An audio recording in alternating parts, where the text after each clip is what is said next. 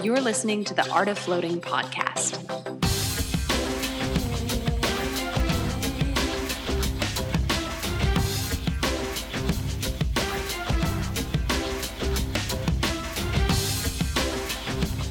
Welcome to another episode of the Art of Floating podcast where float centers thrive.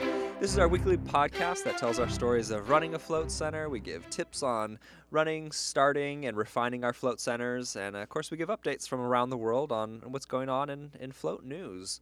You can find us on Facebook at The Art of Floating. On Twitter, we are at Artful Floating. And you can join the conversation on the show by leaving a SpeakPipe, which is a voicemail, on your computer at theartoffloating.com. You can also check out show notes on theartoffloating.com, check out any pictures that we talk about. Uh, perhaps most importantly, we've got Lance in a new sweater tonight, so of course we'll be posting that on the show. Um, today's topics we want to talk about finding and using your demographics. I mean if there's anything that we've learned so far in the show is that portland is very different than nashville and nashville is very different than red deer. So we're going to talk a little bit about demographics and how to use those demos.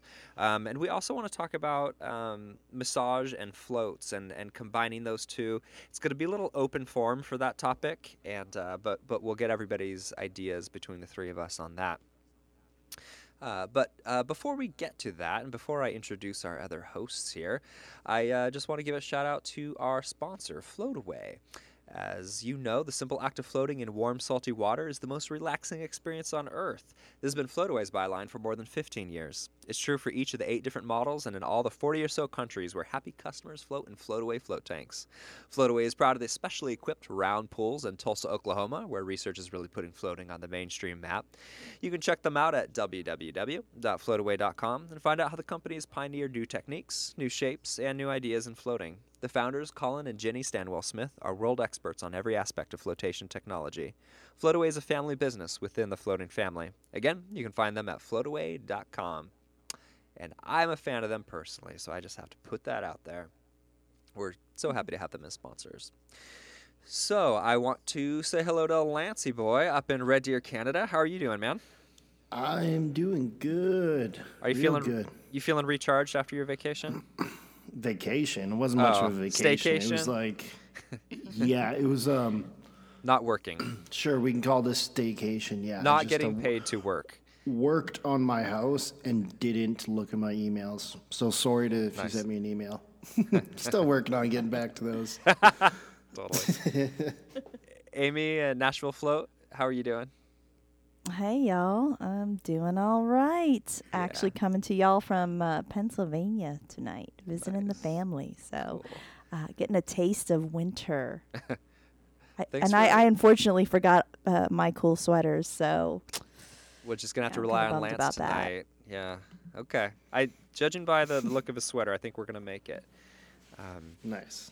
but uh, yeah, we'll we'll need a new supply here in the next few weeks. I, I think Lance might be running out, so hopefully he can can regroup and get some new sweaters. Um, yeah. Let's see here, Lance. You have some updates on. Well, why don't you just just carry it away? We talked about it before the show.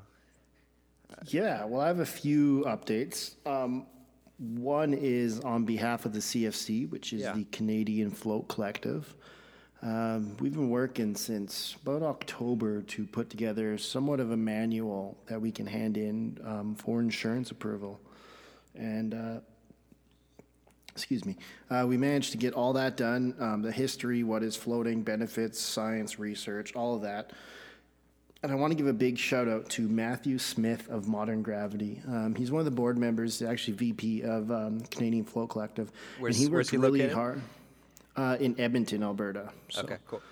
um, he's worked really hard at taking all of our documents that we've worked on and combining them into one document so everything flows together. Um, the document just looks absolutely beautiful, and I'm super stoked to have that. So he worked very hard at that. We all worked very hard at this. So I uh, just want to give him a shout out, give Trika a shout out. She worked very hard on this as well. And hopefully, we will hear back from the National Health Practitioners of Canada in the coming weeks or months and see if there's any chance of getting this approved through insurance. Nice. Um, I think, Man, God, that's incredible. Yeah, If, it's sort if of Canada happened. got that, That'd be pretty impressive. And actually, you know, if it does happen, that'll be a nice kind of insight to my, what might happen in the U.S.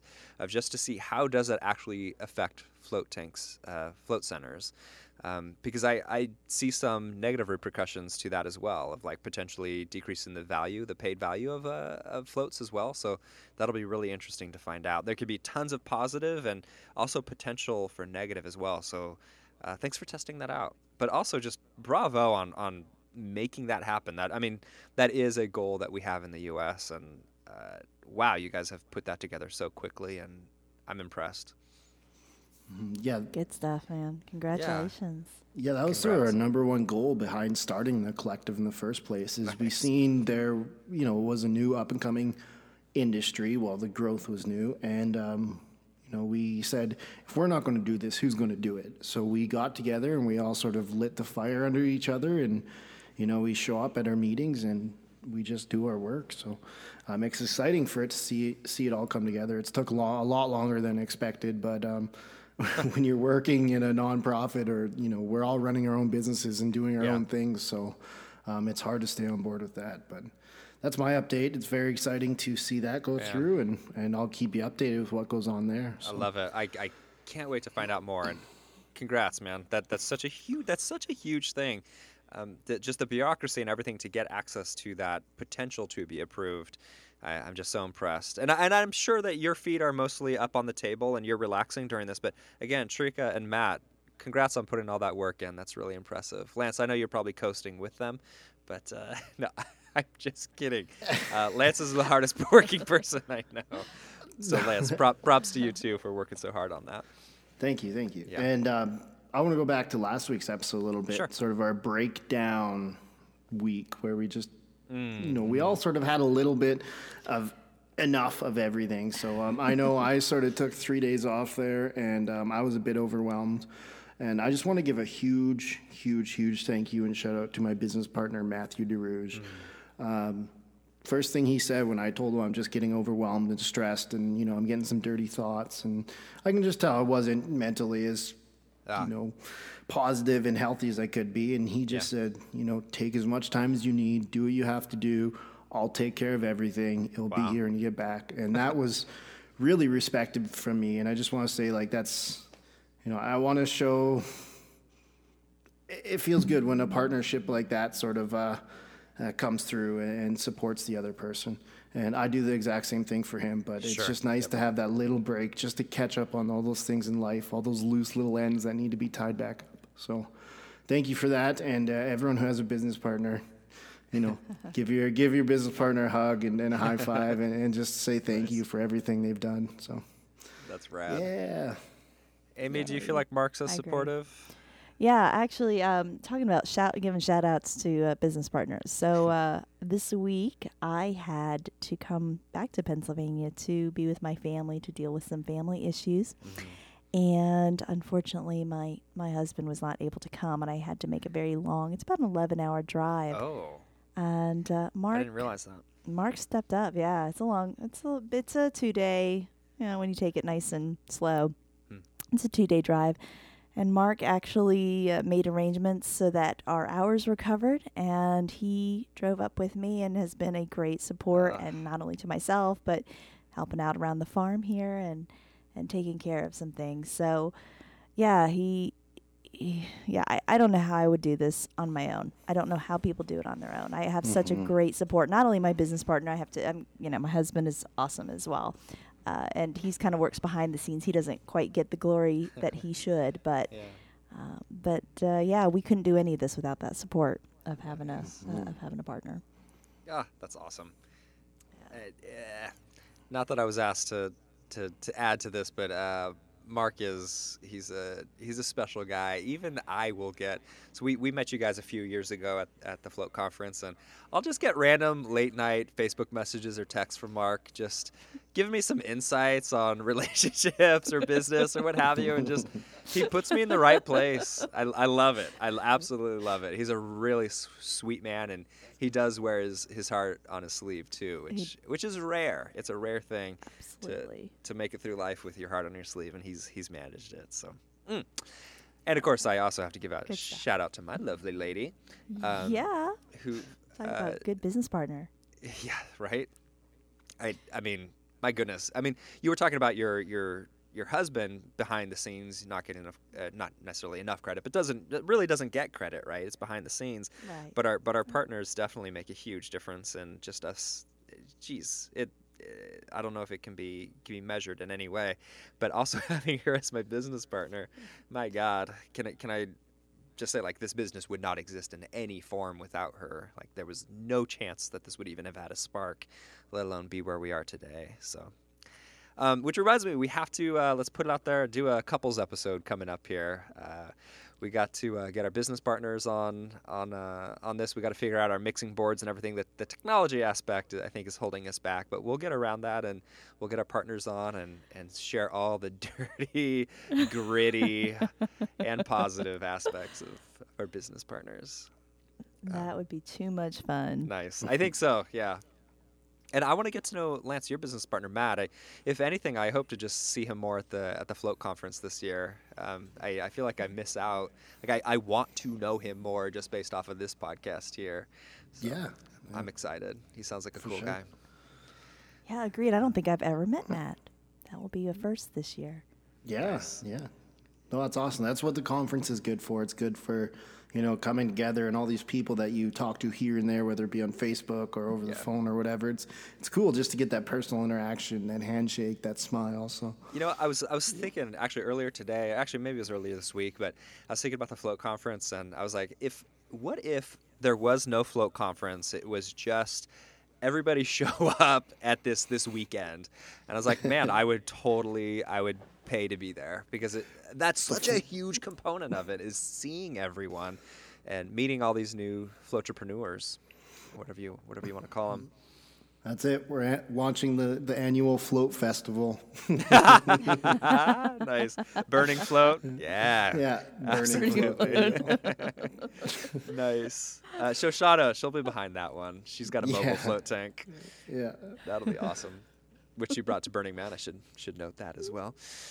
Um, She did. so yeah, before we get to our, our main show topics, um, oh, actually, you know, I want to mention one thing before Amy. I, I um, ask about uh, float receipts and PIP reimbursement, but I just wanted to mention that I had this epiphany. I don't know if you want to call it epiphany. It wasn't that big of a big of a deal, but um, what is it? Float House. We had uh, Andy Zaremba on probably like episode two or three, and he, I find him um, in a in a business sense just so on the ball. Him and his brother, I feel like, are just so active with social media and uh, marketing. I feel like we, or at least I, have a lot to learn from him and, and them.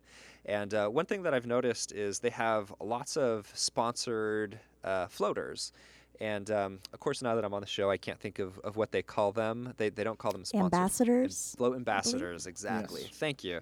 Um, and uh, and they also have blog posts very frequently. So I don't have an update on the float ambassador part because I, I do like that and having people uh, with a little bit of renown sharing their insights on floating. But um, I, I was like, who who am I supposed to have write? I I can't write a monthly email update for the float shop, let alone also be sending out blog posts every month. Um, even when I am inspired, uh, it, that that takes a lot. And I just went, oh wait a minute, let's have our employees do this. Uh, It's going to raise their aware- awareness on floating. They're going to have to do teamwork while they share editing duties with each other.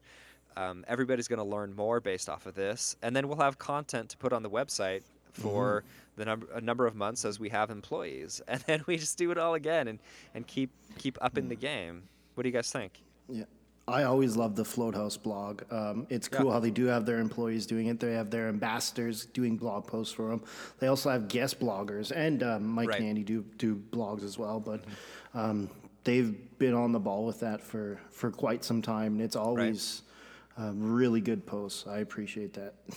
Yeah, I didn't realize they had employees doing that. So that uh, I thought I had an epiphany. I guess I'm just completely ripping them off, uh, which is smart. Also, And it's interesting this comes up now. I actually just spoke to Jessica, who is our, our manager, Mm-hmm. and uh, we have had some people come to us and ask if they could do a guest post. So Really? we, uh, Jessica, yeah, yeah, yeah, Nice. which I love, especially some local folks. and I just spoke to Jessica. We're going to set up some um, guidelines for for uh, guest writers and put them up there, and hope to attract some more um, some more writers.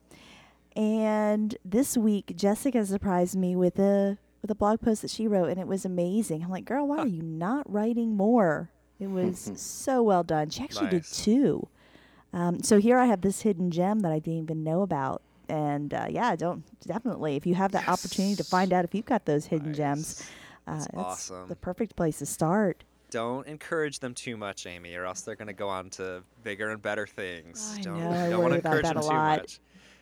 Um, which actually, gosh, I, I know I'm, I'm bouncing around a lot here. I, I apologize. I, I also. I, I might be known for that a little bit, but uh, I, I got to Skype with Emily today. Emily, um, for anybody who doesn't know, uh, spoke at last year's Float Conference. She uh, was anorexic and had an eating disorder and is recovered and attributes a large majority of that through floating. Um, we'll put the, the link up to that YouTube video, of course. And she, oh, and I guess I should also mention that she became an employee of the Float Shop, went from uh, just basically not not really hireable to our star employee, freaking phenomenal. Uh, it made our volunteer program absolutely stand out um, and uh, has, has actually our latest two hires came out of that program as well. So um, uh, that's all due to emily. So anyway i just wanted to say that uh, she's in san francisco. She's working um, in a um, rec- mm, gosh now i'm, I'm going to mess this up but uh, eating disorder recovery center and um, she's doing great. The business uh, or her her job is great, and she's also there by herself, and she's a little bit lonely. And um, you can email her if anybody wants to email her. If anybody's been touched by her by the by the her speech at the conference or has ever met her, anything like that, Emily Kate Norin. Uh, gmail.com is her email address, uh, and if I mess that up, I'm also going to put that on the uh, on the show links as well. So um, I know that she could she could really do with a, a little a little uh, an email, just a, a little positive feedback going her way because she's doing something great and she's in a new land uh, with with totally new new experiences. So that'd be awesome if she, if she got any any any amount of love from that. Um, even a few emails would feel so good. I'm sure. It was nice to talk with her today. I I didn't even realize how much I missed her until I realized she, uh, I saw her on Skype and how far away she is. How much I miss her. Thanks for letting me digress, guys. Um, Yeah. Let's see here. So, um, Amy, I, I'm curious sir. about this one. I want to hear about this. So, um, Yeah. basically, uh, insurance doesn't cover floating, but it's Mhm. possible to be reimbursed through. Please take it from here. So PIP is personal injury protection, I believe. And when I was a massage therapist, it I actually uh, did this quite frequently. I would uh, write soap notes on the client each time they came in. I would Mhm. check their before and after their pain levels. We would check their mobility to see if that was getting any better. And they would take the receipt along with the soap note, uh, which is just like I said, just my notes on their session, and take it to the insurance uh, company once their entire treatment was completed. And not just my uh, treatment, but the treatment in general, whatever their doctor said, whether it's chiropractic, massage, um, whether they need physical therapy. At the very end of all of that, they would submit it to the insurance company and then get reimbursed for all the therapy in order to Sure. get better. Sure, we, we've, and we've Um, had that at the float shop. That sounds familiar. You have had that, okay? Yeah. Well, you might. Uh, well, I'm hoping you have some some better insight than what I did. Uh, the reason I this all all of this came together uh, quite a bit over the last uh, few weeks for me. We actually currently have three clients who are floating for their injuries, hoping to get reimbursed uh, for them uh, for their floating and that sort of thing. But uh, interestingly enough, it came up this last week on Float Tank Facilitators there on fos- on Facebook. Mhm. And at the same during the same week, I did get an email from one of our clients who has been collecting his receipts. And let me just read a few excerpts from his email. This Oh, is the experience that we're having. Cool. Um, it says, Hello, as you might remember, I had a traffic accident that left me with whiplash, and now I found out that I have a torn meniscus. I've told my uh, attorney about floating. She does not think it will fly in, co- in court that I have done floating. I've also told my doctor that I'm seeing about my knee and my concussion, uh, about my floating experience, and he was open to it. Well, they both are. Uh, just if we go to court to get my bills paid from seeing the chiropractor, uh, receiving massage, and this, the attorney feels the jury would not buy into it. And it got me thinking. Uh, I think part of it probably has to do with the fact that it's a pretty new uh, uh, uh therapy. Yeah. But the other thing that occurred to me is in massage, they have something to take that shows, uh, at least uh, I say definitively, but it shows in some way that massage is providing some sort of effect to them. And I'm wondering if with floating, because we don't have soap notes, uh, if it would be uh, worthwhile, even in a very simple way, telling anyone who's coming in to use floating for recovery to do a very simple 0 to 10. This is where I was at on a 0 to 10 scale 0 meaning I have no pain, to 10 meaning mm-hmm. it's the worst pain I've ever felt in my life. Here's where I'm at pre pre float, here's where I'm at post float. Yeah. Something like that, keeping that sort of journal may be beneficial yeah. to them in the future. Dylan, you mentioned you had somebody in your in your yeah, float center, a few people. You know what? I think mm-hmm. I spoke too soon. I, you know what? I think I was thinking about. Uh, I don't know what it's called, but it's basically when they have a wellness slush fund from their insurance. Um, ah, that okay. they can basically spend on whatever they want. This is different than that, and so, you know what? I, I don't think I can speak for that. I, I apologize. Um, but uh, I, I, like where you're at with the scale version. I think it's a little bit different than having a quote unquote objective observer, you know, the LMT tracking.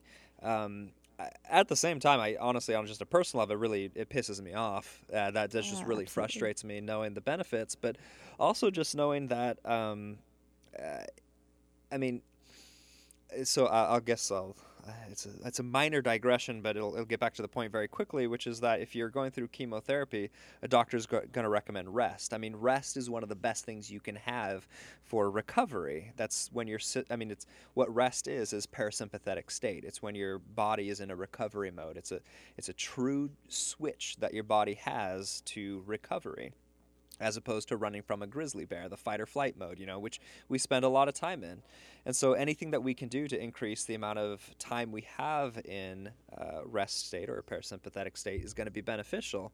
And so how do, how do we measure that? I think um, you know, there's not a lot of research on floating going on. Uh, excuse me, uh, that just historically there hasn't been a, a, lot of research on floating, but we do know that cortisol is reduced. I think that's something that's fantastic uh, to bring to a, a, court case to say, hey, look, my cortisol is reduced. That's going to improve my potential for recovery or my potential recovery time. So I, it, that just. Uh, it, uh, it frustrates me and it wants me to find all the research possible that would help this gentleman in his mm-hmm. case. Is that is that still possible to send research his way? Yeah, actually, I have sent him quite a bit, oh, and okay, he cool. looked it over uh, and took some of it to his uh, attorney. Uh, but I think the sticking point is going to be they need to see that it's been beneficial. He needs to prove it in some way. And that's where now one of the big things with massage is the pre and post pain measurement and is it getting better every time they come in. But you know, even that is not so um, definitive because Absolutely you don't not. have control over outside exactly, exactly. things. Uh, Ugh, you know, that's there's that. something interesting. Something interesting though to think about. We're talking a little bit about uh, tonight about massage and yeah uh, and float centers. You know, as a massage therapist, at least in my state, and this does vary state to state, we are able to do uh, pre and post float uh, range of motion. So oh. that's something that if you had a massage therapist, it might be interesting to put in. Maybe you could get some different um, feedback, and you have a third party involved that it, from a therapy that they do feel is legitimate. And I'm not saying that's the case, by the way. I don't know they're saying the jury wouldn't go for it, maybe because of ignorance or a lack of education. That could be the case. But, you know, I think there's some things that we could play with to make that PIP reimbursement a little bit more of a reality. Uh-huh. Uh, and I would love, I would love to hear some feedback from the community on that. Yes, I, I absolutely. Please, uh, if you're ever going to leave a speak pipe, you have any insight to this whatsoever, please go to the artoffloating.com and click on the gold bar on the left side of the screen. Let us know if you have any insights to this and, and getting reimbursements, both Canada and the U.S. Anywhere, honestly, I'd, I'd love to get insight from anywhere of, of where this has been, if there's been any uh, progress or positive results on this. And I am going to, if you have some ideas, I am going to take a few of these to my other two clients who are now floating for hope in hope of PIP reimbursement. Um, I would love to do some experiments with them. We're still early on, uh, especially in one of the cases. We're still early on in the uh, uh, therapy, so we might be able to to see what we can do. That would be fun. And that's some, excuse me, that's something where the, like the CFC, which with what we're doing there is, you know, being that unified body that the whole industry can sort of stand behind and say, look, you know, here is the organized science articles, here's the organized benefits with references to, um, you know, go to those. Like having everything organized and presented properly um, will really help that move. Yeah. You know, if it ever makes it to court, but anyone else, like you can bring it to a doctor and say, like, you know, you may not know what flotation therapy is, but here's this wonderful, you know, document we've put together that states all the, the research, all the documentation, you know, all the industry statistics and, you know, that, that will really help, you know, make these insurance coverages come easier. So, and that's something I think like, um, I'm not sure, but I thought FTA, um, that was sort of their vision as well. I think they have sort of a platform on their website that shows some of the benefits and, and, and stuff like that. But just having a package that can be presented is, um, I think, would really help with any of that. And Yeah. insurance in general, medical insurance is a pretty big, uh, overwhelming uh, goal. Uh, but PIP is a great place to start. And if we can start uh, getting some results with PIP, um, it could move on to bigger and better things. So, for those of you who are interested in that, uh, it's a good thing to work on. And Lance, I think And, you're right. and like, all of us, yeah, have Sorry. access. Right. Yeah. Exactly. Uh, Lance, having it just in a a clear format for somebody to read and digest would be able to present something clearly as opposed to Amy in a one-off situation is going ah here's the information I have that I think will be useful and me to a client going oh here's the research that that we found but just the community coming together or in your case the CFC coming together use with help from the community uh, to, to present an article that that sounds pretty fantastic um, and uh, you mentioned the FTA if that's a priority, I haven't heard anything on that. Um, I'd be curious. I, I do want to get uh, Glenn and Lee Perry, or, or one of them, or e- and even Shoshana um, on the show, and I'd, I'd love to find out more about that. So, um, if, if they're listening, or if anybody's listening who who uh, is is friends with them or in their community, please let them know we want them on the show, and uh, I, I am reaching out to them as well. Um, but uh, yes, let's see here. So. What frustrates me is that um, you an LMT could just note improvement. Like uh, th- it's not entirely objective. You know, like they're making money off of that that uh, transaction, and and they want to be reimbursed. Like it's a, it's a win win for for them. So. Uh, the fact that a float tank is completely just a tool and it, there is no I'm not exactly sure what I'm trying to say here, but there's there's no influence from the float tank. You know, they're not trying to paint it a particular way. It's simply a tool that delivers a particular thing. Um, makes me kind of frustrated that it would actually be disallowed into that category of of um, you know helping recovery. I just just irks me. But I also know that we're just in the, on the vanguard, and that that's completely going to change over the next few years. So I, I should accept that as well, rather than just getting super pissed off about it. And I, I will get some more information. Now that all this has been brought up, it, it does make me a lot more curious. Um, I would like to know exactly what it, what the attorney thought. W- would they not accept it because they're not familiar with it, Right. because it's perceived a certain way? Um, I'm going to have to ask our client about that, and I'll, I'll bring back some hopefully some more information in the next week or two.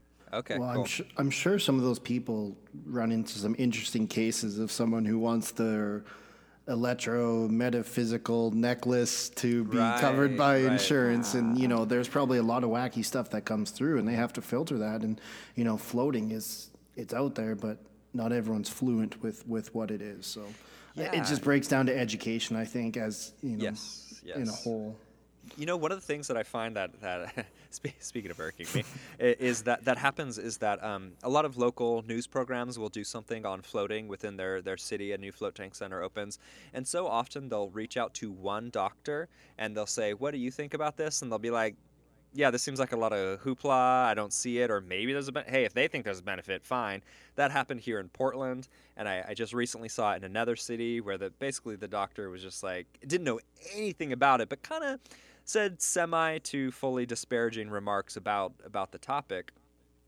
And so it's interesting. Like, yeah, it totally makes sense to us, but even even the medical community community looking at a float tank doesn't necessarily see the benefits right off right off the bat. So there definitely is going to need to be some um, conveying of the information that we know so far. Further research, of course, is going to help, but really.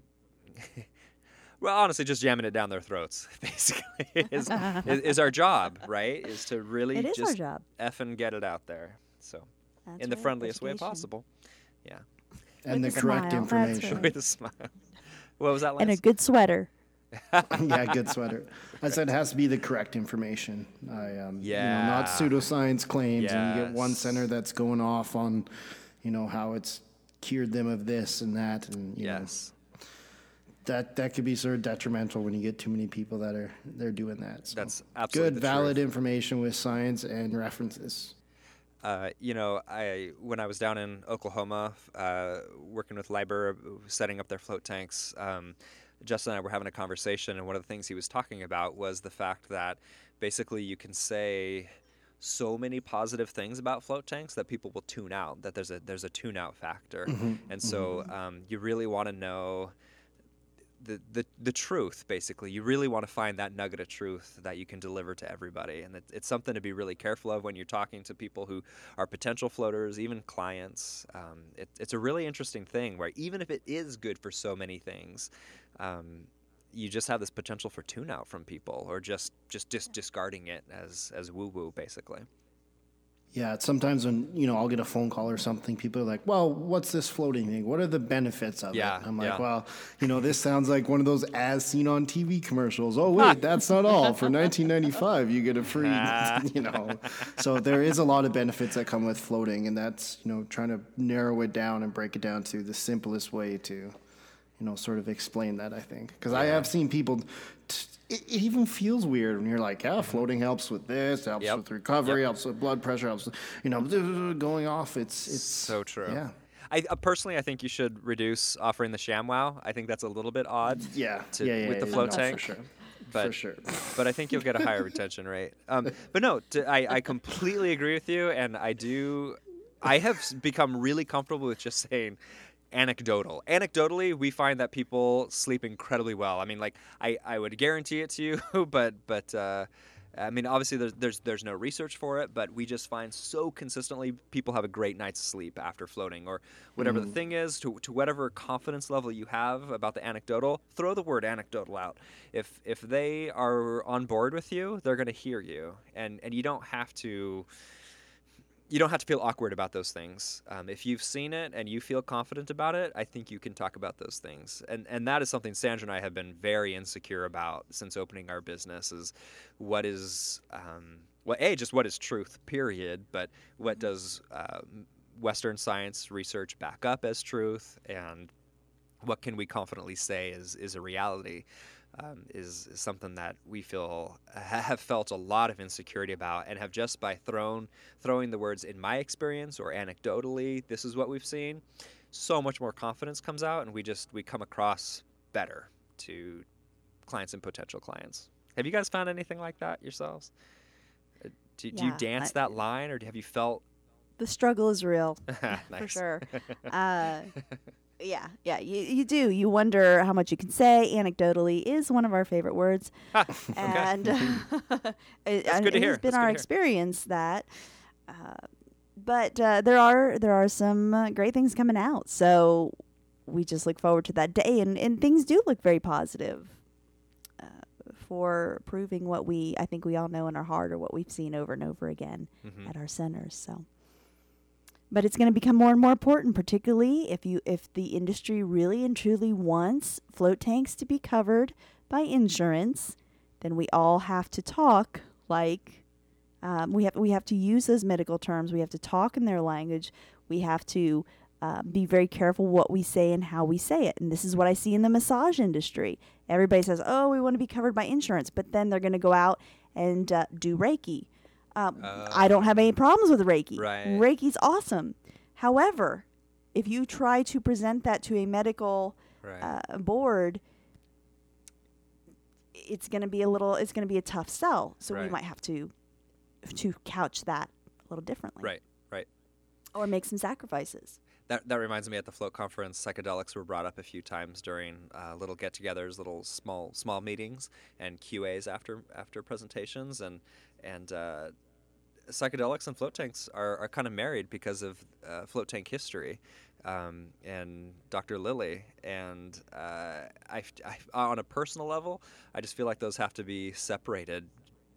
We, we just have to consciously separate those things for for getting this message out there of the, the benefits of floating without those things being part of it because I think it it then becomes uh, woo woo or wh- whatever word you want to use for that. It all of a sudden puts a question mark over the reality of the benefits of float tanks. Not to say that there aren't any benefits from psychedelics and float tanks. And I'm not I'm not saying that. I'm just saying for things like getting insurance coverage or just you know um, notoriety throughout the the U.S. and Canada. I, I think we have to separate those things. I know there are people who disagree with me, um, and and that's fine. But but that's what I believe. Yeah. Where do you guys stand on that? There is some really exciting research happening, Uh-huh. um, and I'm looking forward to psychedelics uploading. With psychedelics to psychedelics seeing and floating, with or- psychedelics. Really? Psychedelics- Wait, are you say- psychedelics in general? but um, first of all, I'm not very extre- I'm not extremely knowledgeable on them, so I don't I don't feel comfortable even talking too much, just because I don't know what I'm talking about. And there's people who are far, far, far more um, well spoken than I am on that topic. But yeah, is if we're dealing with the medical community, no matter where you stand, things are going to have to be said a certain way. They're going to have to be couched a certain way. We're going to have to move with what is acceptable in the medical community. And if ins- getting insurance is important, yeah, there's there's going to have to be some changes. Uh, and I see it in massage. I see the struggle all the time. And yeah, it's a tough line. It's like, what do you really, really want? Interesting. Lance, what are your thoughts? Uh, well, I think a float tank is a tool for exploration of consciousness. And I think entheogens and psychedelics are a tool for exploration of consciousness. But I think um, right now in the industry, when you put psychedelics and float tanks together, it sort of gives it this immature, undeveloped sort of look. It reminds me of uh, you know the teenage kid walking around with a big pot leaf on his t-shirt. Like it's sort of this stereotypical thing. And I believe that float tanks, um, as psychedelic research um, moves forwards with um, associations such as MAPS, um, I think float tanks would be a powerful tool for psychedelic research because you have a completely neutral environment to go off for your, you know, subconscious experiences or whatever you want to call them. Um, but I think if we do want insurance approval and to be taken seriously, um, the word psychedelic has to be separated from flotation. Ah, right. Um, I know I know a lot of huge advocates of floating, like Joe Rogan, Duncan Trussell, people like that. Um, they push a lot of psychedelics and flotation, but Yeah. you know, it, it's it's really a tender thing because a lot of people don't understand psychedelics and don't know what they are, and a lot of people don't understand flotation tanks. So when you take those two things and, and put them together, it's just automatically, I think a lot of times just shut down or turned down or just, you know, pushed aside. So. Um, Yeah, you know, it's almost like Yeah, uh, I don't know. Like it's like two things that aren't taken fully seriously yet, and if you're putting them together, it almost weakens it as opposed to having synergy and strengthening the bridge. It, it's Mm-hmm. like psychedelics, uh, mushroom. Well, God, any, sorry, any psychedelic like could potentially, I was gonna, uh, could have potential benefits, uh, and and floating could have potential benefits, but because we don't have a society that completely uh, is behind one of those things or both of those things. When you combine them, it doesn't strengthen your argument. It actually makes it sound even more like Swiss cheese. Does that does that sound right to you guys? It makes sense, and it makes me think: Is the right question, uh, you know, is the right question? Should we take away psychedelics from floating, or is the right question is maybe getting getting floating insured is not the right thing, or you know, maybe that's the bigger issue. I I don't know if Eh. psychedelics really has to do anything with insurance because I can Yeah. eat a bunch of mushrooms and go float, or I can eat, eat a bunch of mushrooms and go for a massage. Like regardless, Right, uh, right. You know, it's but it's just I think the taboo of it being Right. tied Yeah. to the industry. It's like when people think of floating, they already have altered states. They have Right. John Lilly. they have all these psychonauts and explorers and movies Right. about psychedelics, and we're trying to say yeah, this is flotation therapy. This is not just a psychedelic playground sort of thing. But that's you know to a lot of people that is an important part of it, and if that's an if that to them is an important part of it, is that more important than getting insured? I don't know what the answer is. I'd be hard pressed to say that that would be the case. But man, I'd be curious if that was the case. Then, wow, that'd just be a different community than I than I anticipated. Like, you know, uh, it's like more people voting for Trump than I anticipated. You know, like oh wow, so this is the country that I live in. Like it's just surprising to me that that there's that there's this demographic in the U.S. Uh, not not a comment on on politics, or maybe on some level there is a comment on politics. Sorry, but anyway, uh, but but I. like, I was going to say like two years. Sorry, Dylan, I didn't mean to do that. Um, No, like please, two years ago in the industry, you're like saving me, actually. uh, even in marijuana and floating was a lot more taboo than it is now. Because I know a lot of places like Oregon and Washington, it's like it well, it's legal now recreationally. So a lot of centers just sort of shut it down. It's just not even a thing that needs to be talked about yet. But even those are two very different things that alter consciousness, and you put them together, and they have sure. a very different reaction. Depends how comfortable you are with marijuana and how comfortable you are with floating. And when you combine those two, that's a very unique experience. But that's something that's Mm-hmm. I noticed there was a lot of talk about it, and then just sort of died off. And now it seems to be a lot more talk of psychedelics and less Oh, about marijuana. Oh, interesting. I, you know what? Now that you bring it up, I feel like that's true. That's really interesting. I hadn't thought I, about. I that don't know if that's now. just the aspect of oh something's illegal, let's talk about Yeah, it. Then it becomes yeah. legal. It's like oh that's boring now. you know, Well, I will say, like, uh, you can't drink alcohol and float in a float shop float tank, and you can't be. Uh, uh, we, you sign a waiver that you're not inebriated via alcohol or marijuana, um, and float in one of our float tanks. So, I mean, even though it's legal, doesn't mean that you can use one of our float tanks as a party bus. You know, like so it, what about um, prescription painkillers or anything like that? Like something where people are using opiates in the float tank. Like I think that's a lot. You and, know, and that's a much bigger conversation than than I didn't think we were getting onto this tonight. I know, so but I'm yeah, I mean, excited now we're talking about pharmaceuticals, their value, how much they can affect somebody as much as alcohol or marijuana, and potentially even worse. Which, if you were to make that argument, I would agree with you. Um, but but it's it's just a crazy country that we live in, and those are the we have to abide. this dude abides. Um, so, do we want to go I down have that some route right reading now? to do. Well, was I've, that? got, I've got some catching up to do. I got some reading to do, some research. I'm about to be schooled. AKA experiencing. No. Yeah, actually. yeah, which, um, by the way, like after hours, you can pretty much kind of experiment with whatever you, you want to experiment. I'm not saying that you can do anything illegal because if it's illegal, it's illegal. But after hours, it, you can experiment with different. Um, like we uh, we're thinking about acupuncture and floating or massage and floating. Those are things that you or uh, craniosacral. Um, those are things that you can experiment with um, after hours. And so it just because you're a business doesn't mean that all the rules apply all the time. It's it, those rules apply during your business hours, and so it does leave you time to see, test modalities and, and just test things out. So I'll, I'll just put that out there. Um, great segue for a I, I liked, speak pipe. I liked how you ended that one. Just throw that out there. I'm just gonna leave that here and walk away. Um, It's like me saying, I used to have a float tank in my house. I'll leave it at that. Right. So at this point, I will say that Sandra's brother is a lawyer, and uh, he really does want us to make sure that we have a note at the top of the show that says we're only giving our points of view and we are not uh, recommending anything. Or, uh, you know, if you attempt something and basically get in trouble, that doesn't doesn't mean that we are the ones who are responsible. So Please stack, that's a check your local. Please check your local, local state and country laws before proceeding with any acupunctures or. right. Yeah, it's true.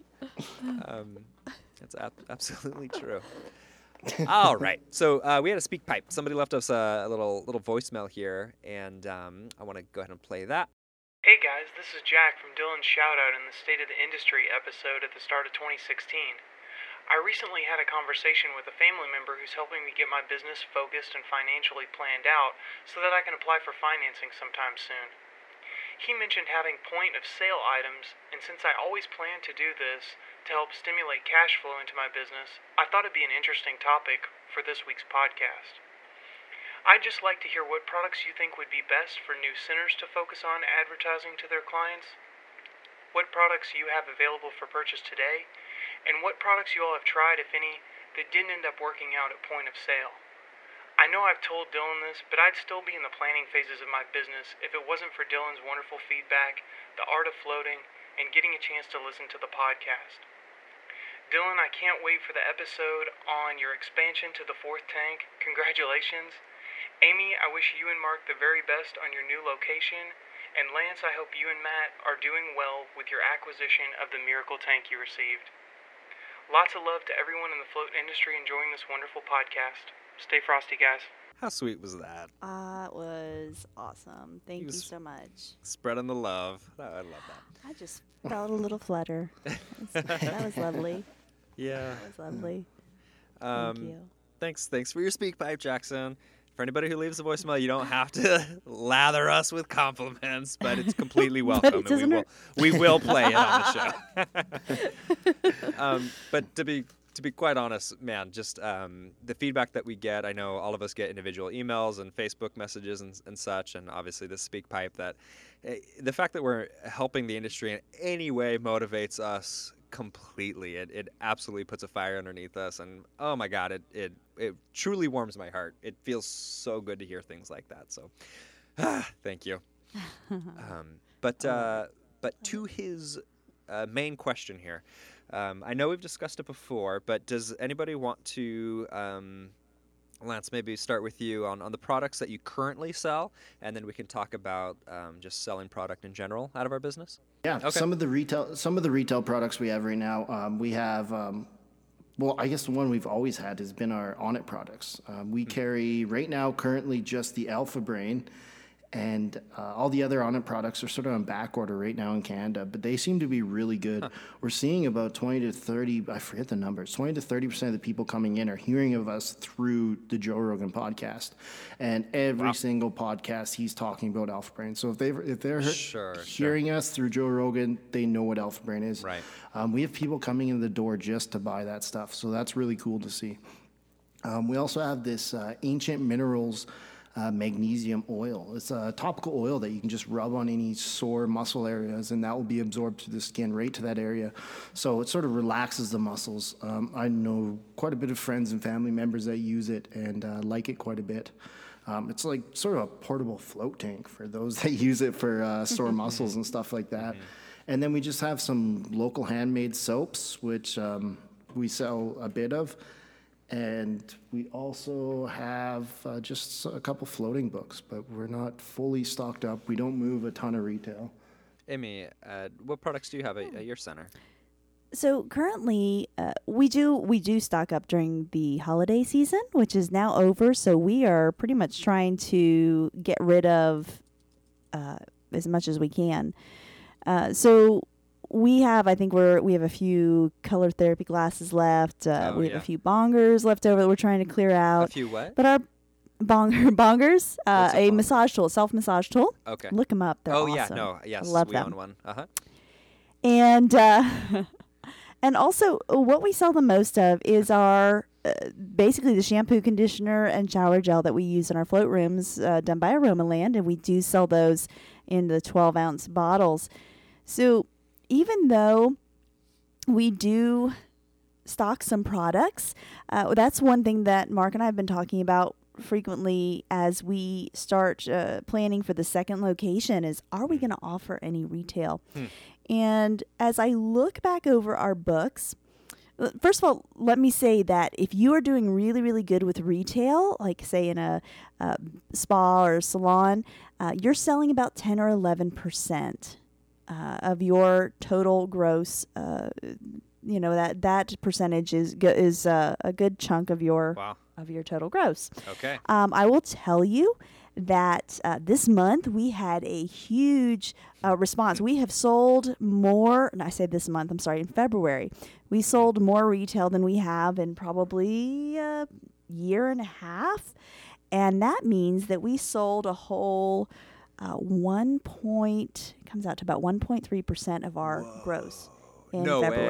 way. No way. So 1.3%, That's some insight. and that's like a big month for Huh. us. wow. Uh, okay. yeah. so as we go, because I know. So this is kind of un- unfortunately this is our thing, and that's that goes for. By the way, that goes for our uh, December uh, sales as well. That's Okay. about what we do. One percent. And December is when product tends to move a lot more. Just Yeah, are in the yeah, yeah. mood more. hmm Right now, and Wow. true that our, our gross that month is is certainly higher with the Oh, gift certificate sure. sales, but still overall, it's Mm-hmm. a very very tiny percentage. So as we move into this new location, and we have a very limited amount of capital that seems to get more limited every single day. I talk to our architect or our general contractor. Um, we have to decide what are we going to do with the capital that we have, the money that we have. And when you're looking at it in that respect, well, you know, is this this money is going to buy things we have to hold um, we have to uh, hold, you know, retail products um, and h- wait for them to be sold before we have our money again. Uh, to get that one percent return, Right, which, by the way, of that one percent, you're only, you know, you know, maybe fifty percent of that actually is profit, or thirty percent of that might be profit. For me, um, that doesn't seem to be the wisest thing to do at the beginning. Now we will do that eventually, but with the capital that we have, we're going to make sure that we have some money freed up to put into retail. That we're okay with it just sitting on a shelf for a little bit before we um, before we invest in that. That said, uh, we we don't sell on it, but I freaking love Alpha Brain, and I really would love to. Awesome. I. I wasn't sure if I wanted to interrupt the conversation just to talk about Alpha Brain and see what you guys thought about it. it's been something I've been I've been talking to a lot of people in the float industry about, and so far I've heard really good things. Um, particularly like when you just want to be able to focus and get work done. It, I've heard really good things. Eh, Lance, would you agree? Mm-hmm. No, I, we- I hear quite a bit of good things about it, but I also hear a lot of neutral feedback too. Okay. So I believe it's something, it's, it's how you use it. So if somebody takes their alpha brain in the morning and they don't really do anything that sort of stimulates the mind or ah. creativity or, or anything like that, they'll often say, oh, it doesn't do much for me, or no, I didn't feel nothing. But if someone's going to take their alpha brain and work on their essay or do a lot of reading or public speaking, um, for me personally, it helps words just sort of flow out of my mouth without having to sort of comprehend them first. Um, reading, it's sort of like the words stick in my head a little more, but it is very different for everyone. But I think it is, it, it goes hand in hand with, um, you know, it's, it's cognitive and pro, per, cognitive performance. I think it it really straps on to floating for sure. Amy, Yeah, when do and you some- use it? Or when find the Obviously, I need to start taking some before the podcast.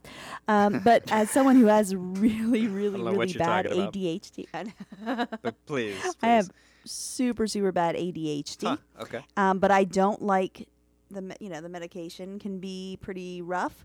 Yeah. Um, and it really helps on those days when I really need to focus. It's something. It's a tool that I found. And, and by the way, I do not take a lot of uh, supplements. I don't even Sure. like a lot of them. I'm I'm pretty skeptical.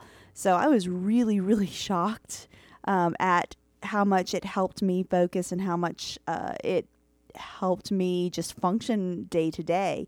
And I don't use it as often, but I do like the new mood as well. But it seems to get back ordered a lot, and I can't use it consistently. Wow. But, So I but the Alpha Brain has well. really made an improvement in my life. Wow. Um, and that's just a personal. That's just a, a Mm-hmm. personal uh, uh, thing, and it might. Who knows? It might depend on how we use it, like Lance said, or um, how much issue you have to begin with. But Mm-hmm. for me, it changed a lot. Yeah. Yeah, it's absolutely changed my life as well. I should also mention we're brought to you by Onnit today. no, I'm just kidding. I've never tried it, and no, we're not sponsored by Onnit. But um, so, do you? Um, Onnit is expensive, and I part of that I believe is because it's the brand. D- Do you guys know if off-brand, if there's another good off-brand, uh, or is it should you just stick with Onnit because you know it's quality? Well, basically, Alpha Brain is just a combination of different supplements or nootropics.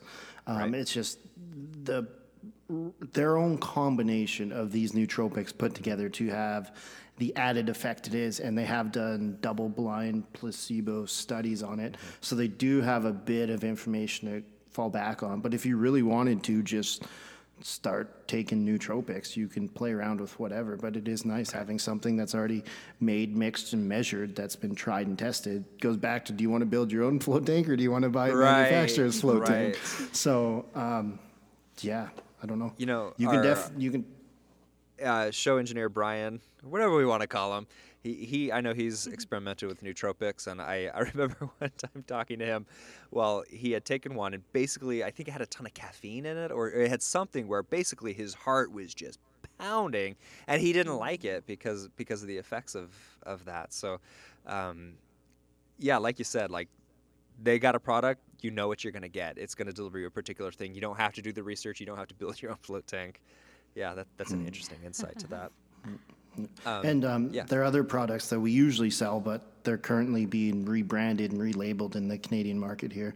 It, but are the New Mood and the Shroom Tech. The Shroom Tech is amazing for working out cordyceps mushrooms. Uh, allows your body to absorb more oxygen. But I love that stuff for, for throwing kettlebells. And the Nice. New Mood sort of just helps you. Um, it gives your body the building blocks or ingredients you need to naturally produce serotonin. So if you're sort of down in the dumps or not having the best of days, you can take some before bed. And you, I used to wake up in the morning like playing the drums and just feeling like super pumped in the morning. But it has been a while since I have had it. you know, God, 'cause we're not sponsored by them now. We will be next week. I- I like Onnit. I liked. Yeah, I no, liked that's Onnit products before. Um, before I even heard of floating, I was in on it. So Is that right? It just sort of, Yeah. you know, it sort of buckled up.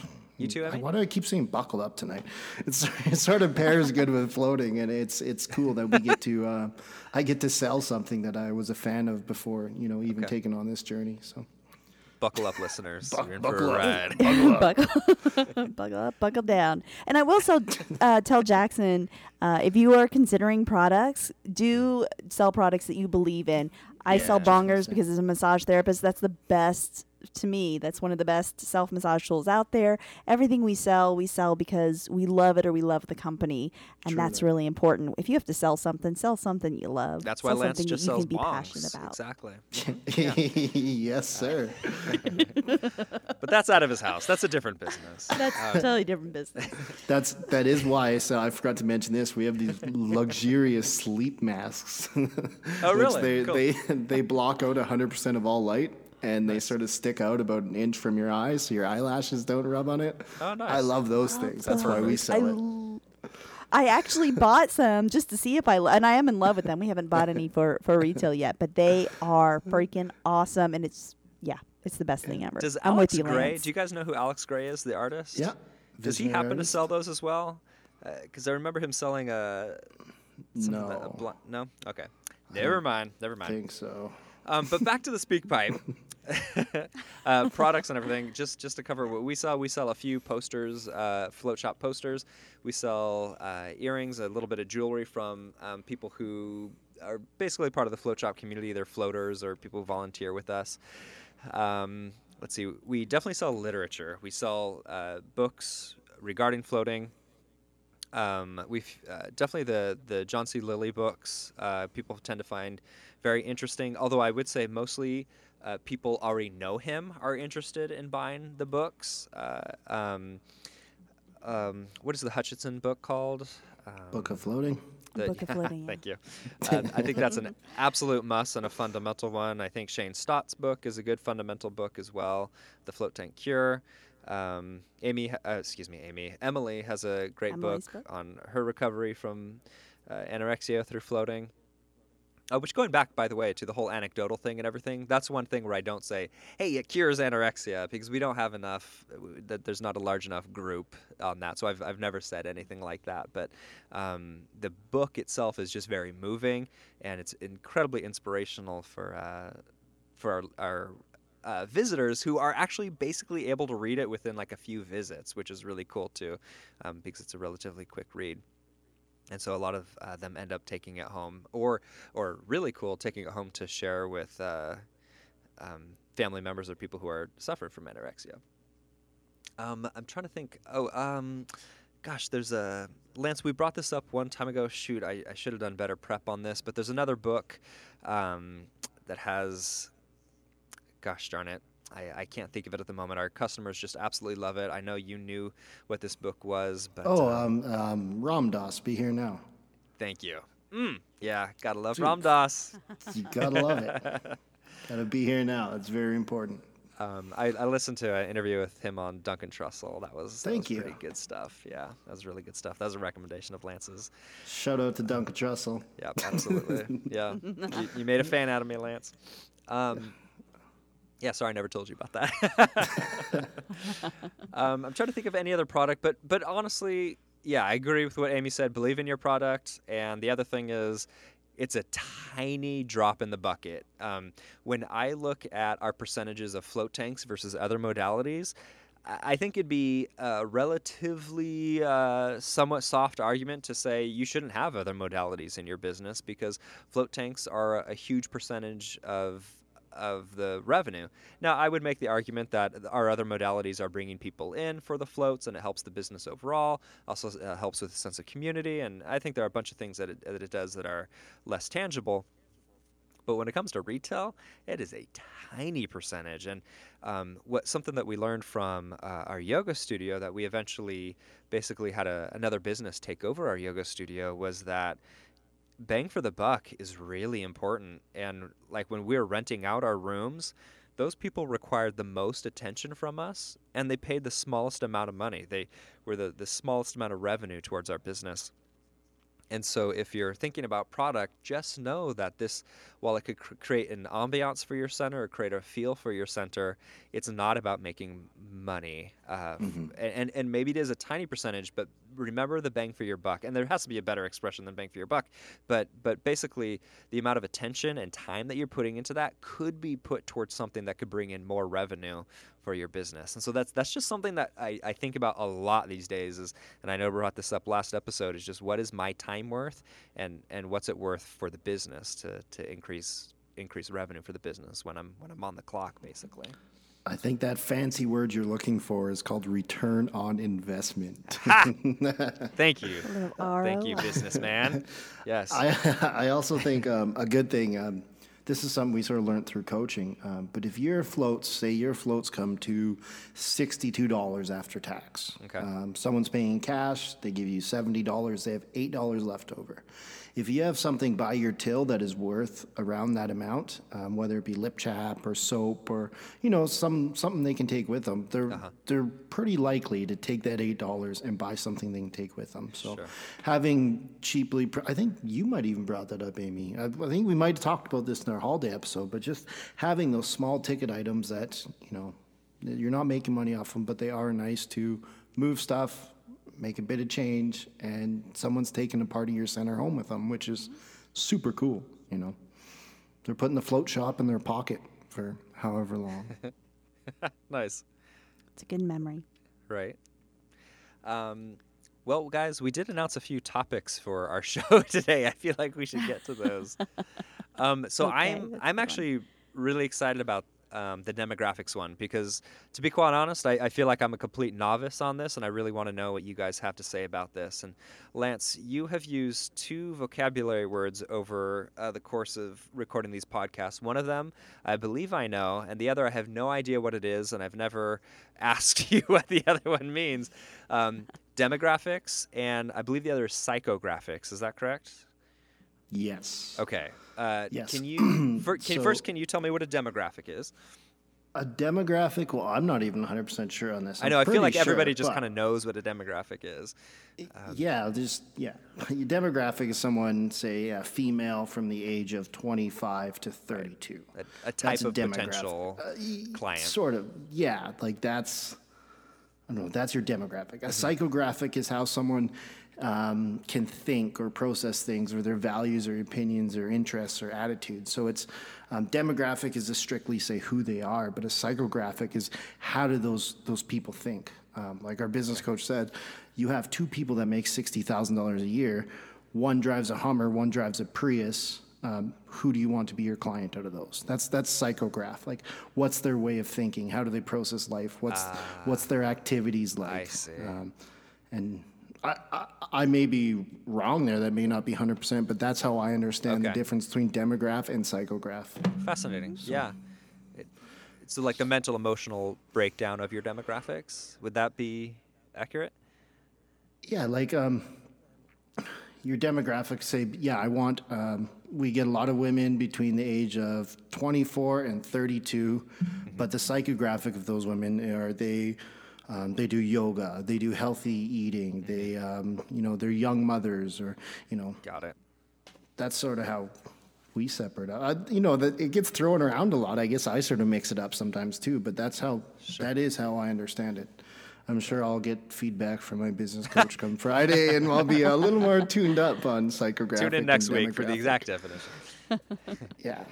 But cool. Like whether vocabulary aside, those are the insights we're looking for. Is uh, the kind of generally how we see demographic, and then that's interesting. Psychographic, it kind of breaks it down a little bit further, basically. Imagine their their psychology, basically, of, of that demographic. Yeah. Yeah. So, um, I feel like this is something very important: is knowing your demographic. But I'll be damned if floating ain't great for everybody, right? Like that's that's almost the problem that we have is it's so damn good for so many damn people, and so we want to cover all the bases. We want people in chemotherapy. We Want we want mothers and daughters coming in for a spa day. We want the whole spectrum of, of medical benefits and just kind of the fun benefits, the the psychonauts. Uh, we want we want it all. So. Um, and and I believe you guys are going to be better at this than I am, which is breaking down who do you actually want to target, finding your who your demographics are, and then reaching out to them. Um, I would say that we've just been pretty darn lucky in Portland, and maybe I'm under undervaluing the work that we've done. I, I all of a sudden I just pictured Sandra listening to this and going, "Wait a minute, we we put a lot of energy into this," but but uh, so, something tells me I'm going to learn a lot from what you guys have to say. So, um, Amy, I'll, I'll hand it over to Yeah. you.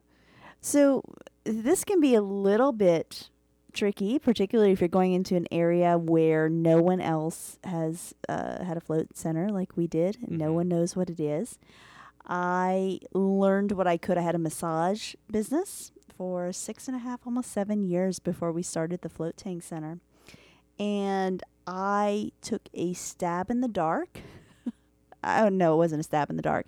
I took my massage clients. I started introducing the idea of a float tank. Kind of got some feedback.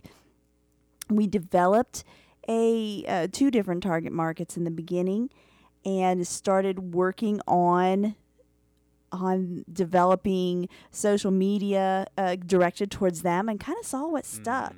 Um, we f- we find as we go on, uh, we're getting better at refining who is coming to us and it does change over time so you've got to always be paying attention always taking in information asking questions Yeah. So how Um, do you how do you get the demographic in the first place? How do you find out who's So- coming in?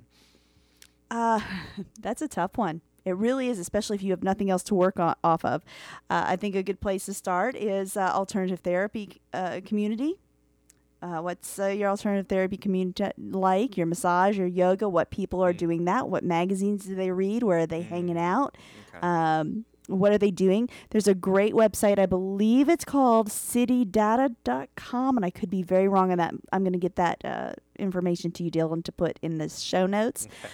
um, but the great thing about that is it shows you if you can look up a city on it it shows you how much uh, actually it shows a map and it shows the income um, for each area of your city, what type of income there is, um, what the local, the strong radio stations are. Uh, do people walk to work? Do people drive to work? Um, what kind of jobs are people doing? What's the age range? What's the income range? Um, there's a lot of really great information. Uh, I know that we've taken our information from our database that we've collected and kind of compared and contrasted it against some of this information to see who we're attracting What do you mean your uh, database? our database that we've collected uh, from information from people who come in and fill out our intake forms. So on our intake forms, we do collect we do collect addresses Mm-hmm. um, with zip codes, and we also collect uh, birth dates. So we have a good sh- good pretty good idea of where people are coming from, okay. what part of the city, um, what part of the state, that sort of thing. So we're able to kind of compare that way. Another thing uh, that I think is underutilized is Twitter and Facebook also give some really rich demographics these days. You can see the split. Now that said, what we found on Facebook, who who our Facebook audience is, varies a little bit from who actually comes in. But that's a good thing to know to be able to compare and contrast. Um, you can get those same demographics from Twitter. And um, I'm sure the way Instagram is going, we'll be able to learn a little bit more from Instagram in the future as well. Can I Um, can I mhm. voice some old man calm here, which is that I, I feel like social media, as important as it is, is a particular demographic in itself. It's people who are online. Facebook is remarkably popular. I don't feel like Twitter is as popular at all. Even Instagram is uh, a younger generation that's using it, and man, I'll, I'll be if if I didn't think that the float shop would be very successful without social media altogether. Not to say that it's not important, but I'm just really curious. Like, what kind of insight does it actually bring to who comes in, and how how much do you actually reach them with with your media, and, and particularly in regards to people actually showing up or you know generating revenue. Uh, well, that's uh, that's the good thing. I understand what you're saying, and I I agree uh, to uh, to a degree. Um, it helps things I think move faster, helps information move faster, Okay. uh, and that's what we utilize it for. It's not necessarily um, that w- those people are coming in, which is like I said, the, there is a difference between who is coming in and who is our majority. Uh, pe- the, the majority of people who are oddly enough contributing to Facebook, commenting, liking posts, that Uh-huh, sort of thing. Yep. Um, so you do have to be careful of that. Don't assume that they're the same thing. Okay. Um, but it does give you a lot. It does give you insight. It's information that you can compare and contrast. You can actually say, "Hey, uh, these people are talking on here, and by the way, they are spreading information like crazy. They're doing you service. They're still part of your community, but maybe they're not the people spending money. So, how you treat those those two demographics might be very different but there's still so much information to to learn from social media whether or not you how you utilize it um, there's still a lot of information to learn from there teaches you a lot Good insight. Cool. And uh, Google Analytics. Um, if you're running a website, you can definitely hook that up, and that'll tell you what device Right. they're looking at your website on, their age, what their interests are, all that too. So, combined with Facebook and analytics and Twitter like that, like you said, you are getting a certain demographic of people that are using the internet, but there still is some valuable information Good, there. good point. Yeah, Google Analytics is money. I love that. I love Google Analytics. and I- always refine and pay attention I, I was just gonna say I, I was surprised with the art of floating back when I was just blogging, how long people would spend online reading the blog.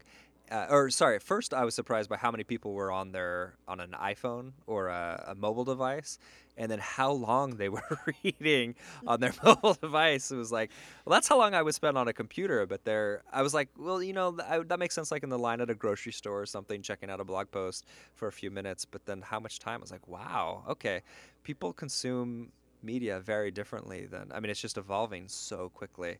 More old man calm uh, insight here, but but it's amazing how much how much it's changing. Google Analytics in, incredibly valuable. And if you hook it up through Google Chrome, by the way, if you there's an extension you can use. If you go to your website, it'll actually visualize for you what links people are clicking on. Um, so this is just one of the benefits of Google Analytics, but you can actually go to your homepage and go to different pages and see what people are actually clicking on percentage wise um, and kind of see that tree where in Google Analytics you can see a tree of, of where people go throughout your website. This way you can actually kind of visually see it, which is easier to consume and it's nice. It's just showing you that every single click you do on your computer is being traced. So, yeah, but you could look at that data and use it towards your business and marketing. We used so to it is fear the good. man. Now we completely embrace it. Um, Oh yeah. and, So- and remember can i add something else to this real quick uh-huh. I I don't want to get too caught up in social media. Don't forget to do things off uh, computer as well. Uh, interesting thing is we have three target markets, and uh, recently, out of curiosity, I started putting a small survey at the bottom of the intake form, asking them why they were here. Ah. And the Ah. main reason why I thought people were there is actually the um, almost the third reason why people are there. So of our top three markets that I felt we were touching, I'm finding that people are are saying something very different. So always back it up with co- communication and conversation. What were they? So so we we work for three target markets. Uh, uh, pain management I always felt was number one because that's why I started using tanks. So it's something I'm passionate about. Meditation and um, and recovery type work uh, and stress stress relate. I, I'm going to put re- uh, pain management and recovery together. Um, Mm-hmm. to, uh, stress and meditation. Uh, stress is number one, meditation number two, Ah. and pain management number three so far, Interesting. and that's over the past month. Got it. So uh, it's interesting, and and just uh, try to have lots of conversations with your people as well. You'll learn a lot. yes, yes. And I, I do recommend finding a target market because if you're just trying to market to everyone, um, your marketing is not as effective as if you find those people that you know are more likely to be coming to your center and become regular floaters and and raving fans ultimately. But narrow those down to one, two, three groups and market hard to those. That'll be way more effective than just trying to hit every single person that could benefit from Yeah. a float The, the person who tries to be an expert in everything is the expert in nothing, just because it, it completely. That's what we did for the Right. first year. So so good. So then, how? What have you changed to do differently to specifically target uh, one of those one through three demographics? Any any examples? would be awesome. Well, the more information you can collect, the better. Like we've already spoke of. So we we were able to collect. We see who's coming here most, male or female. Okay, um, what are the age ranges of these people coming here? And you break that down. Okay, what are these people like? What are they interested in? What do they spend their time doing? Why are they not floating regularly? Is it because of money? Is it because time? Is it because they need a babysitter? Why? And once you narrow these things down, you can figure out you know, who's most likely to be coming and who's most likely to be coming Okay. regularly. Um, so, what we've changed, I guess, is just actually paying attention to our clients and sort of engaging with them more and looking back on the information that we've collected and being consistent with the collection of information. So, um, we, I guess we got to learn a lot working with the business coach because I didn't know, you know, when we started working with him, he said, "What's your target market?" And we're like, everyone needs to float. yeah, we market to everyone. Floating's so awesome. And then he sort of gave us a reality check Mm, right, pretty right. quick. Said, you know, everyone can use a float tank, but who do you want to be? Who's your optimal customer? Okay. Amy. Uh, we have like like uh, Lance. Our biggest concern is always getting better and better at getting more precise information, so that we can serve the people who come to us. So we can serve them well. Um, that's always a goal. Uh, but it has changed the way that we um, that we put information on the site. Um, The way, as far as how how frequently or infrequently, uh, the way that we've uh, worded things on our newsletter or what we've put as priorities in our newsletter Ah. uh, and uh, and social media. We always are looking to see what are they responding to the most. What can we give them that they're going to appreciate or enjoy or be able to utilize? Um, what's of interest to them. So it has changed the way that we approach those social media as well, and what we put effort into and what we don't put effort into Right. Right. we like uh, you mentioned with Twitter, we didn't get much response from Twitter. We could be using it really badly, by the way. Uh, so I I, I, under, I understand. I take responsibility that part of our issue with Twitter may be um, the way that we utilize it, but Yeah. because we didn't get a response, Yes. um, we were putting a lot of effort in, but we weren't getting as much response. We have cut way back on our on our Twitter. Us too. um, that's funny. work. Yeah. Uh, that that's that's really funny. We see way more engagement through Facebook than we do through Twitter, but I also feel like people consume the two very differently as well. Like like I was saying, being in the grocery line, that's when I would check my Twitter. You know, it's in those those brief moments, and so it's a real hit or miss if somebody's going to see it. It's it's a one-off thing. You might respond to it, you might not. Facebook, I feel like people sit down and they're gonna scroll through and they're gonna almost like a like a Reddit, some kind of blog or something. They're gonna post something back. They're gonna share, be more active with it. Uh, tw- Twitter is like more. I have a thought, I send it out. I have a thought, I send it out. Here's a feeling, I send it out. Uh, Facebook is more. Here's a, com- a video to consume. Here's a blog link to consume. Here's a, a long thought to consume, as opposed to the 140 character Twitter, which is more difficult for me to process to get out there. And there are awesome software like like Hootsuite where you can uh, s- s- write one thing and send it out to Google Plus, to Facebook, to Twitter, to Instagram. Um, but it doesn't necessarily mean that you're breaking it down the proper way for the consumption of those different items. So that's funny that you mentioned that because I also find difficulty with that. Lance, do you use Twitter for the Float Shack? I know that you do. How do, how well do, do you work? Well, I'm not. I'm not very good at Twitter. Twitter is not my forte. I feel like you have to be very, very frequent on Twitter to make a like right. a hard impact because, you know, people are following thousands Right. of people sometimes. So um, th- their f- your tweet may only come up on their feed for, you know, a few minutes and then it's gone in the abyss. Um, Facebook is really good for um, getting conversation going and a lot of people ask questions and then we'll have people that float with us answering those questions for us. So i really like to see that happen when our floaters are basically doing our job and, and you know controlling some of the questions going on. But my all-time favorite is the instagram. Um, i hit a lot of my local market with instagram. Everyone's so friendly um, very open to conversation.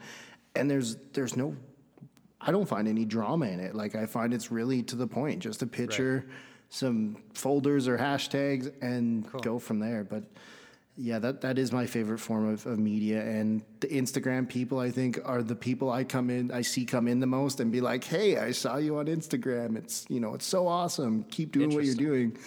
And the Facebook people are just like, "Yeah, I saw." Saw you on Facebook or saw an ad on ah, Facebook. But okay. the Instagram people are a lot more like enthusiastic about So when you're sharing. Instagram pictures, is it you in your sweaters every day, or what? What are you? what are you actually? What's your content feed? Yeah, I've- my own feed for my sweaters. No. Hashtag Um, Lance's I like to do sort yeah. of. Uh, I like to sort of do like a behind the scenes aspect of it. So, um, you know, Facebook is really presented to the the customer, but Instagram I like to for them sort of my my followers to feel like they get to see behind the action of what's going on or you know get a, a bit more information from a different view of the center So can can you give a uh, an fun with it. example? And we'll we'll post a link to your Instagram so anybody can check it out. But what what's your behind the scenes? yeah like um because I assume it's not changing like if i were to you know, like So Oh, you actually, do? no, I do Okay. have pictures of, of yeah, I do. You know, that's a great way for education. I'll be like, Ah. hey guys, it's maintenance Monday. Here's a picture of our UV light and pump pack, and we change filters and we scrub the tanks, and you know, I use as a, a means for behind the scenes, but education, like to show you that there's a lot more going on than just people coming and going. We have to clean, we have to do showers, we have to stock this, we have to, you know, interact with our customers. We have a front lobby and this is why we have this book here. This is why we have these books here. This is why we have tea. So um, I guess you can do that all on Facebook, but I honestly like the the, the interaction Yeah. through pictures or through, you know, that's really I love it when I, I get It's fun. goosebumps and I feel inspired during this show. That's great. I, I love what you're Oh, sharing. I was going to give you a hard time because I, I see your Instagram up there, but I don't. You're not very active shop? on it, and it's such a. Yo, yeah, not at all. Not at all. It's terrible. It, Yeah, I don't know. I You know, think one thing. I, I oh. I like it too because I can take my picture on Instagram and then double that to Facebook. So you just link it and it shares right to Facebook, and they connect very well because they're owned by the same company. But I keep some stuff select to Instagram and Right, some right. stuff select to Yeah. Facebook, but some will be shared between the three medias. So it's like a big juggling. Yeah, it is. And, and you know, when you're trying to run a business, that's an interesting thing to, to be juggling um, as well. Like, it's just so many things that we juggle. Um, I mentioned Hootsuite, the idea of, you know, posting one thing and it going to all the different things. But but you're talking about, well, Instagram is good for this, Twitter's good for that, Facebook's good Mm-hmm. for that. That that breaks it down even even further. One thing I like, sorry, That ahead. goes. I was going to say that goes back to psychographics. Right. The people that are using Instagram Yes. are, are processing their social media a Yeah. lot differently than someone who wants every update from the Oscars on Right. Twitter. You know, those are two very different things. So um, I see a lot of people use those. They have their app, they make the one post, and then it's coming out on all three of their Mm-hmm. medias. Well, why am I going to follow you on Twitter, Facebook, and Instagram if it's the exact same Mm-hmm. posts? variety. Keep those three different medias different, and you know that that inspires me to follow you in three different places. But that being said, I'm I'm okay with social media. Some people it's it's scary for them. They want nothing to do with it. Go ahead and use a generator that will send it all out. But, well, one thing actually, I um, I think there's there's two, an two art to things. One is I find it difficult to a remember and b be inspired. Those are two difficult things. Like if I'm blogging, I can write several pieces when I'm inspired and then ration that out over time.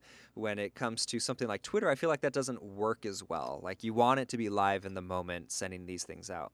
But the other thing is that Twitter, I can have multiple logins. I can have my personal account, which nobody should like because it's mostly just tweeting about video games and stupid things that nobody cares about. And then I have um, uh, the then I have the float sh- then I have the float shop, which is going to be obviously directed towards the float shop clientele, and then I have the art of floating uh, tweet, which I, I really enjoy tweeting on. But even then, I'll, I'll forget. But the, the what I'm getting at is that Twitter lets you jump between those different things. Instagram has one login, and that bugs the heck out of me because um, I, Yeah, I I can't jump that. between those and, and target people. So that's been a roadblock. Supposedly that's getting ready to change. I just read an Oh. article on that this uh, this uh, weekend. Uh, so that might that that is an issue not just for you but for a lot of people, and they are looks like they're getting ready to do some stuff about that. So hopefully Well that will become easier because personally I have found we're trying to get a, more of a we're trying to find our our platform on Instagram. We're trying to find our our way on Instagram because we're seeing so much more interaction on it now. And a lot of people who've been into float post their pictures, and it's so nice to have this influx of original material for us, you know, as original content Right, when yep. somebody posts.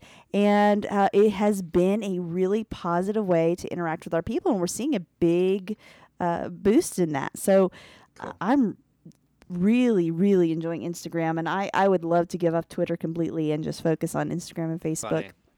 Well, I don't Um, think but you're that would alone in that, Yeah. judging by how Twitter's doing these days. I, I don't think you're alone. Um, but uh, fascinating. I love it. Um, do you guys have any other specifics on, on reaching out to your demographic? Um, something that came to mind to me was that we uh, go to the Mind Body Spirit Expo, or we have in the past, and that's a very specific audience of middle aged women uh, who tend to fill up the Mind Body Spirit Expo, and that would be a, a particular demographic for us. Do you guys have any any specifics where you reach out besides social media to a particular demographic? we're getting ready to do a little bit more of that in this coming year. We're gonna we're gonna branch out. We we did the artist uh, project over the last two years, uh, but this year, as we've really uh, done some very targeted networking with our community, really, Mark and I've made a point to get out there and and talk to other people in our uh, in our community. We are getting ready to do some different projects this year and work with uh, you know join up with some other community businesses. Uh, and I'm hoping that we can hit uh, some very specific demographics with that. So I'm kind of excited. I'm not sure how that's going to play out yet. We're still in the in the stage of um, working out uh, some of those things with with some uh, sponsors, local spon- not local sponsors, local businesses. Uh, but we are. This is probably the first time that we've that I feel really good about reaching out with individual projects because um, expos have never done well for us. Okay. Uh, although oh, we've that's tried. right. We had, we've covered that before. Yeah. Yeah. Yeah, Uh, some people do well seem to have for us. Yeah. I know. It's, it's some people does seem to do really well. Once again, because it goes back to demographic and how people function and how people people do. So I, I, I encourage people to give it a try. You know, uh, spend that money and, and give it and find out for yourself because my experience does not mean it will be your experience Right. as well. Right. Uh, so so we are focusing on some projects that will be targeted towards some specific demographics this year. Cool. Alrighty. Well, I don't think that we have enough time to jump into massage and floats. I, I gosh, we just we we digress so much, and I, I for feel like every time we digressed, it was something really interesting. So um, we'll be sure to cover that at the top of the show. Lance, what were you going to say? I just want to say before you get too excited there, um, I want to talk about how we reach Oh, out yeah, to some please, of our I'm sorry. demographics. And um, no, no, no worries at all. Um, we have like sort of strategically partnered with some different centers or like businesses in Red Deer, so some yoga centers, some some gyms, and just places like that. And um, that helps bring in some of our target market, and also it came up at the top of the show, but an ambassador program. Um, we have a couple ambassadors, um, MMA fighters, Okay. and when they're floating and they're coming in, they're tagging us on Instagram, they're tagging us on Mm-hmm. Facebook, and that's getting out in that community, and we're seeing an influx of MMA fighters. So we have a little fight league here called Havoc Fight League, and after we got a couple ambassadors on the on the go, um, we have almost the whole the whole leagues coming in to float, and it's pretty cool to see that because you know they won't even say that they're a fighter or anything, and then.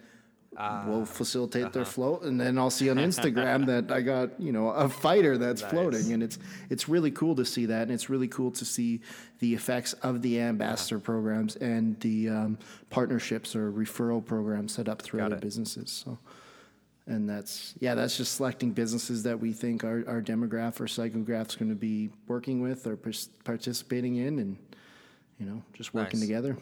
That keep, keeps cool local feel too. Right. Right. But, Sorry. That's how we reach out to some of our demographics. You know, while we're on this topic, and I swear, Dylan, this will only take a second. Mm-hmm. No, no, I guys, think in the great. future it would be really, really fun to talk about uh, ambassador programs and hopefully get some community views on how they've set up their programs. Because there's been a lot of talk about that lately, and people are curious what other people are doing. And it would be kind of fun to see how everyone sets up their Mm-hmm. ambassador programs. Cool. I love it. Yeah, I got some. We worked on that. That was one of our projects working with Business Coach. I think is project number three is to get our ambassador program sort of finalized, which it's about ninety five percent there. But it's uh, yeah, we learned a lot doing that. Okay. So there's a bunch of different ways to do Excellent. it. Too. Well, if anybody wants to leave a SpeakPipe Mm-hmm. on that, that'd be awesome. We could just collect those for the show, and then we'll let everybody uh, ha- provide all the insight on, on the ambassador programs. I, I think that's an incredibly valuable one, and it's also one where you don't have to spend a ton of money to get return on it. it it's just works on social media, works on m- many levels, so that'll be a good one. Um, but I do want to say that we will get to massage and floats next week. Um, we'll be sure to get that near the top of the show. Um, sorry that we went long. Um, actually, I guess I'm, I'm not sorry. I thought it was really good, good stuff that we covered, but we, we definitely will get to that. Um, is there anything else that you guys wanted to add? It seems like you threw in your last two cents there, but is there anything else? Not not so much. All right. Not, I think I think I'm good. Otherwise, I'm going to get started on something else. I know. I feel like that's how this episode is going. um, well, I want to thank everybody for listening. As always, it's always a pleasure. Uh, as always, you can find us on Facebook at The Art of Floating. You can find us on Twitter at Artful Floating. Uh, hopefully, then uh, we'll set up an Instagram as well, so we can show you some pictures of what's going on behind the scenes. Because apparently, Lance finds that to be valuable. So does Amy. So Yeah. uh, you can join the conversation by leaving a SpeakPipe on theartoffloating.com. You can find show notes there, links to anything that we're talking about, find pictures of Lance's weekly sweater, and um, this ridiculous. it's not ridiculous at all, Lance. It's very serious. So I'd appreciate if you. Just a cold Canadian, man. I'm just a cold Canadian. So, um, as always, thank you for joining us. And until next week, we'll see you next week.